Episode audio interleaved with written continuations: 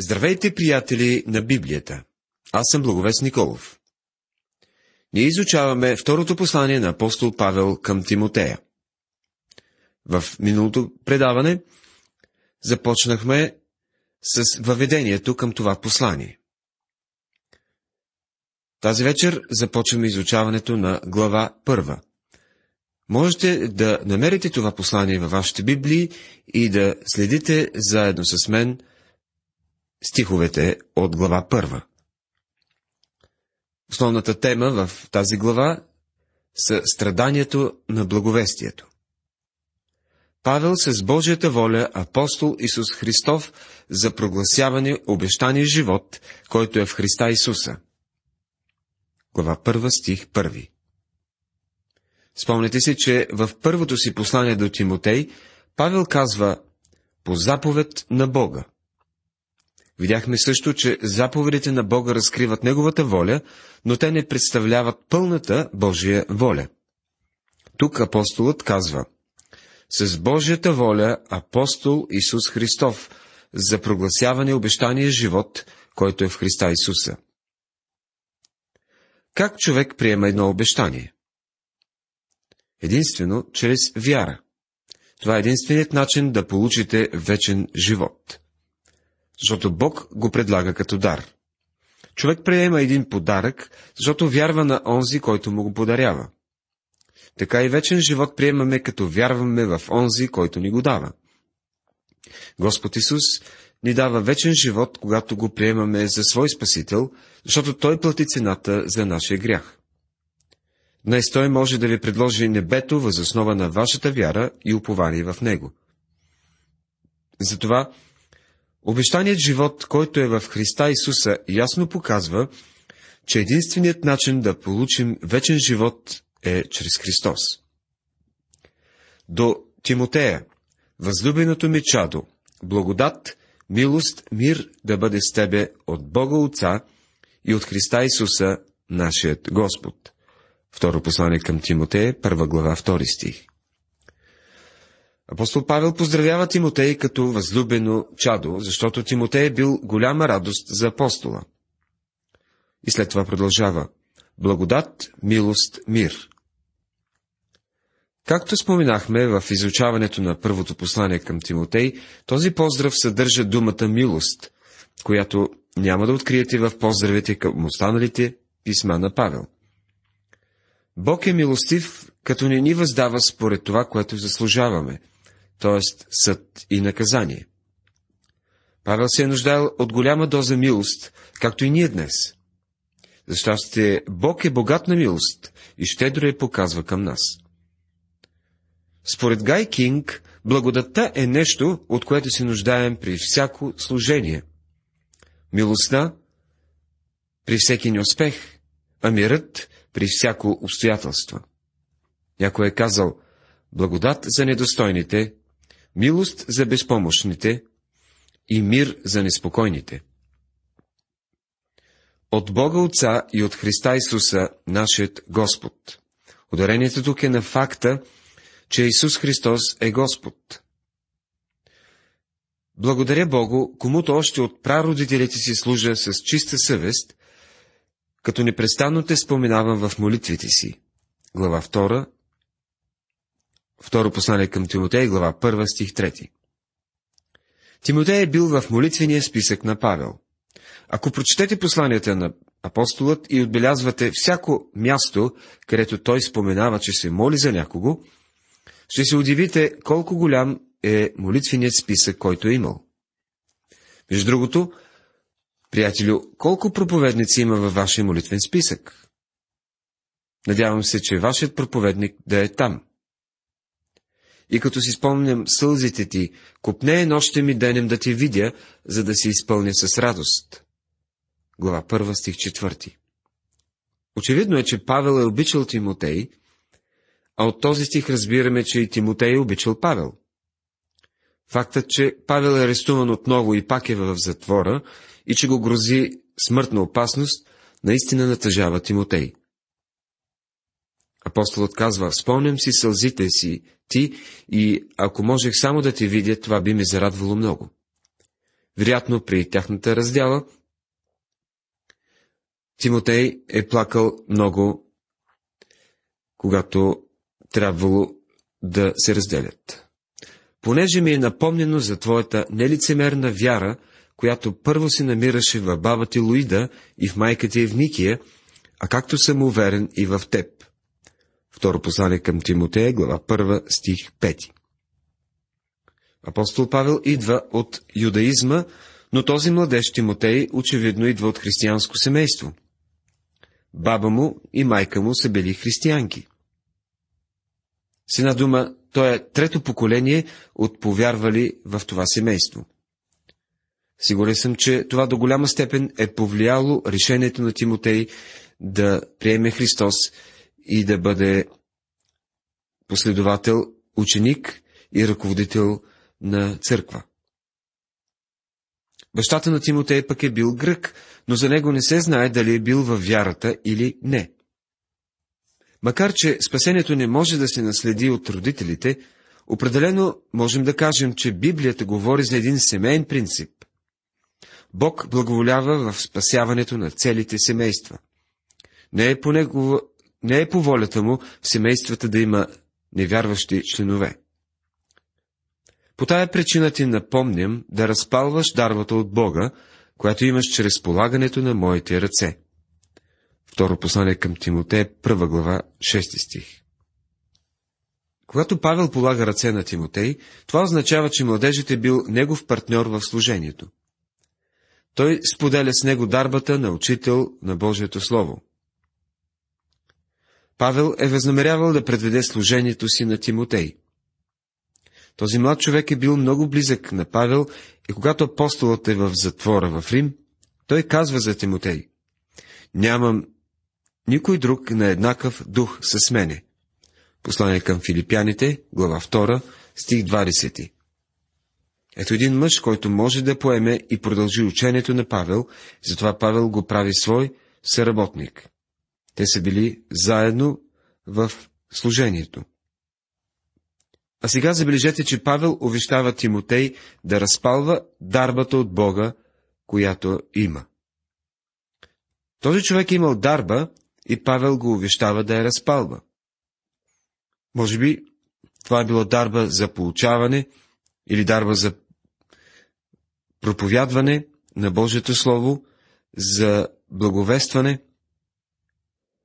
Павел е бил загрижен за Тимотей, понеже се е намирал в Ефес. В този град се е намирал храмът на Диана и той е бил един от най-големите центрове на греха в римския свят. Самият апостол прекарва три години в Ефес и е знаел много добре какви примамки предлага градът. Чуде се дали Павел се е боял да не би Тимотей да се отдръпне и да престане да проповядва цялата Божия истина. Можем да усетим загрижеността на апостола за този младеж, когато той нарича възлюбеното ми чадо. Чуйте и седмият стих. Защото Бог ни е дал дух не на страх, а на сила, любов и себевладение. Думата страх тук има малко по-друг смисъл от обикновеното и тълкуване. Много се е тълкували неправилно. Спомням си, че когато за първи път се наложи да пътувам с самолет, не изпитвах никакво желание за това, но бях принуден да спазвам оговорката си. Определено бе неприятно. Отначало бе голямо изпитание, след това се свиква и дори се чувствах виновен, че ми е било страх. Опитвах се да надвия страха си. Страхът обаче е съвсем естествено чувство и е нещо добро. Например, полезно е да се страхувате от лъвове. Ако срещнете някой на улицата, ще гледате да се скриете някъде. Нормално е да изпитваме страх. Бог ни е дал дух не на страх, а на сила, любов и себевладение. Но тук Павел не говори за здравословния страх, а за жалкия, за нездравия страх. Апостолът казва, Бог ни е дал дух не на жалък страх, а на сила, любов и себевладение. Бог ни е дал дух на сила. Всеки един от нас има на разположение неограничена сила.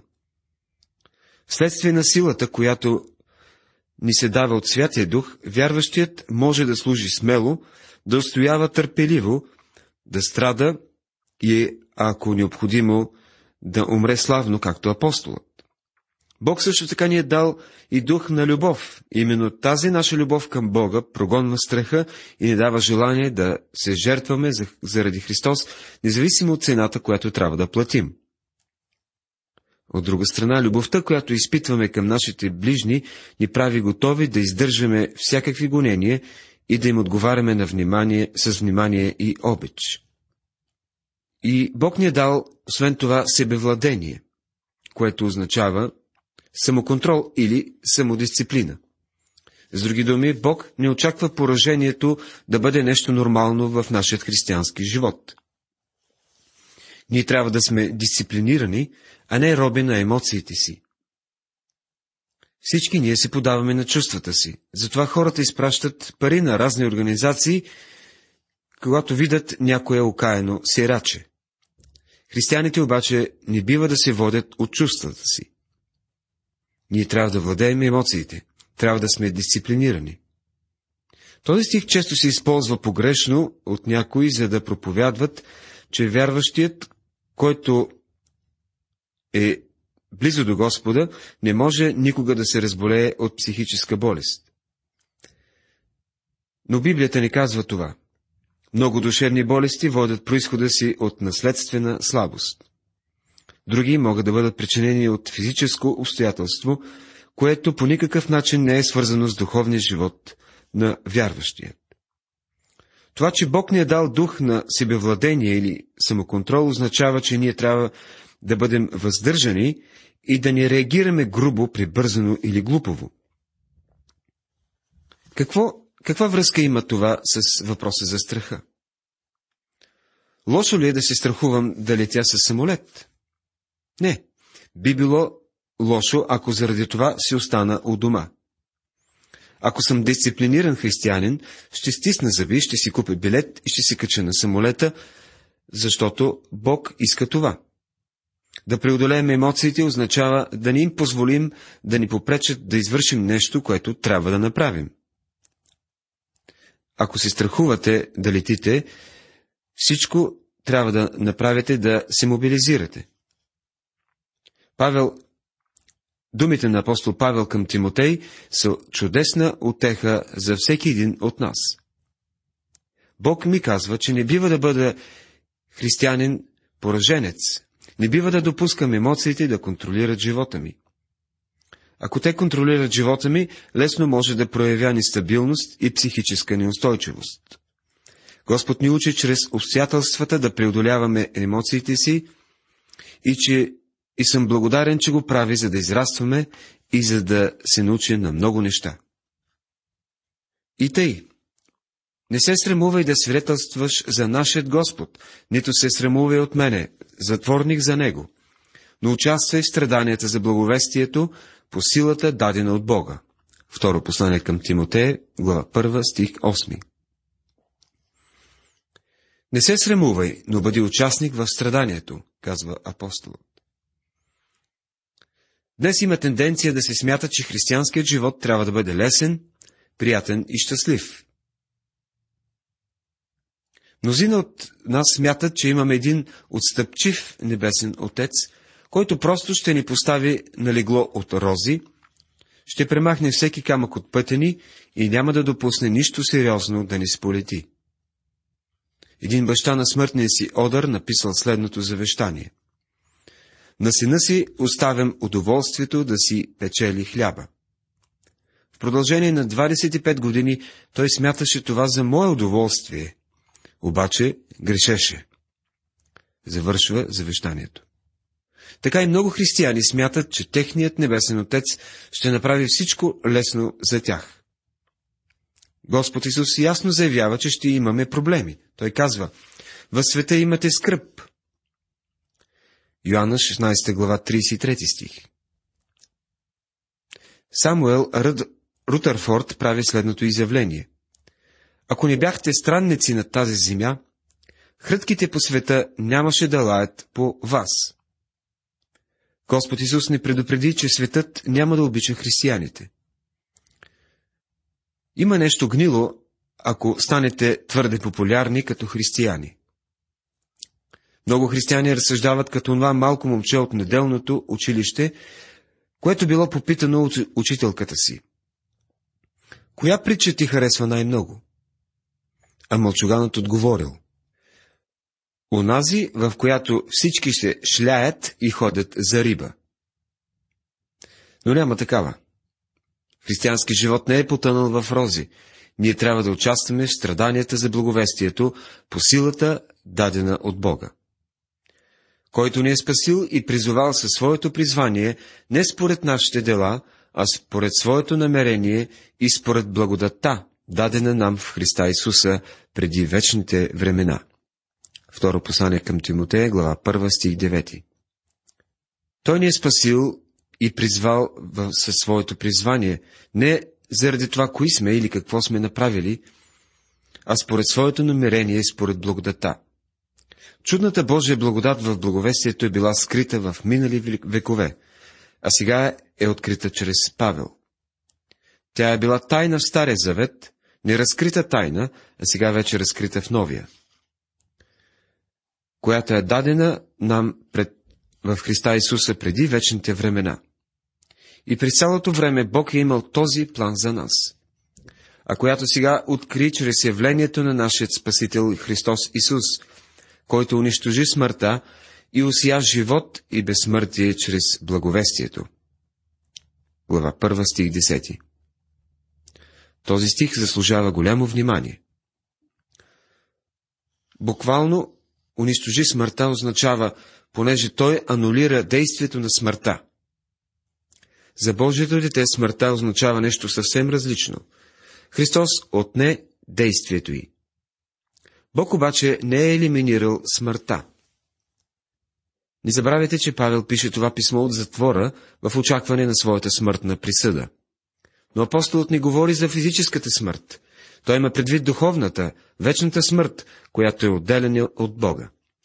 Христос е нашият посредник, единственият посредник между Бога и човеците. Бог е удовлетворен от това, което Христос е извършил за нас. Въпросът е, дали вие сте удовлетворени? Или се опитвате да се спасите чрез добрите си дела, или чрез Божията благодат.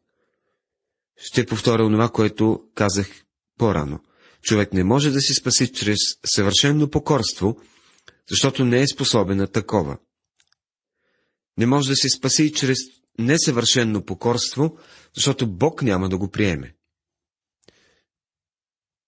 Има само едно решение на дилемата и това е оня, който казва, аз съм пътят, истината и животът.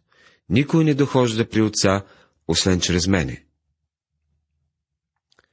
На което аз бях поставен проповедник, апостол и учител. Казва апостолът в глава 1 стих 11. Той казва, че е проповедник, който възвестява Божието Слово. Казва още, че е апостол и учител. И като апостол той имал няколко дарби.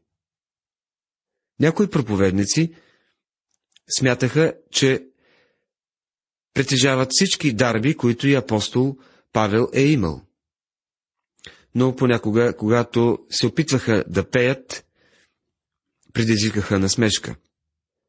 Не се срамувам, но съм уверен, заявява в следващият раздел апостолът.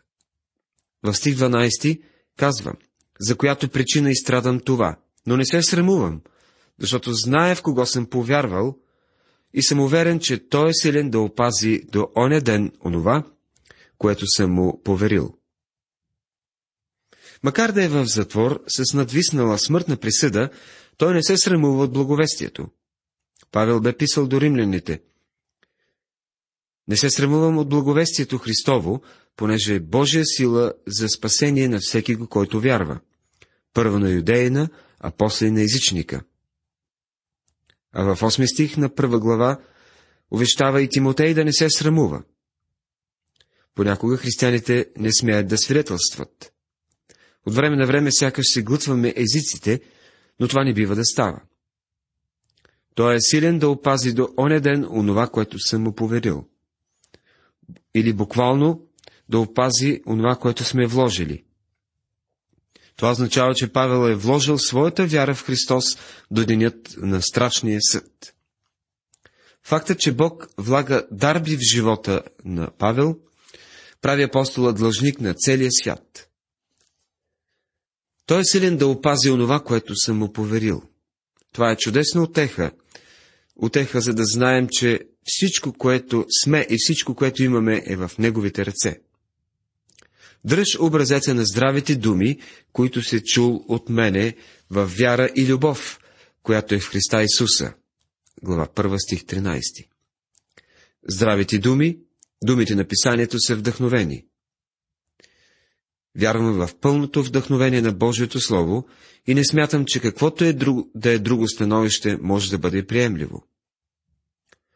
Онова добро нещо, което ти е поверено, опази чрез Святия Дух, който живее в нас. Второ послание към Тимотея, първа глава, 14 стих. Важно е да разберем, че християнският живот може да бъде живян само чрез силата на Святия Дух. Павел говори за сила, любов и себевладение в седми стих на същата глава. И всички тези неща са плод на Святия Дух. А плодът на Духа е любов, радост, мир, дълготърпение, благост, милост, милосърдие, вярност, кротост, себеобоздание. Ти знаеш това, че всички, които са в Азия, се отвърнаха от мене, от които са Фигел и Ермоген. Глава 1 стих 15. Павел посочва имената на онези, които са си показали неверни към него. Още в първа глава той отбеляза, че някои са отпаднали, а тук вече стават всички, т.е. всички, които са в този момент в Азия, а преди са били заедно с него в Рим. Обръщам внимание на това, защото ми се струва, че отстъпничеството не е характерно само за последните дни от живота на църквата. Един професор по църковна история казваше, че историята на църквата е история на отстъпничеството. И това наистина е така.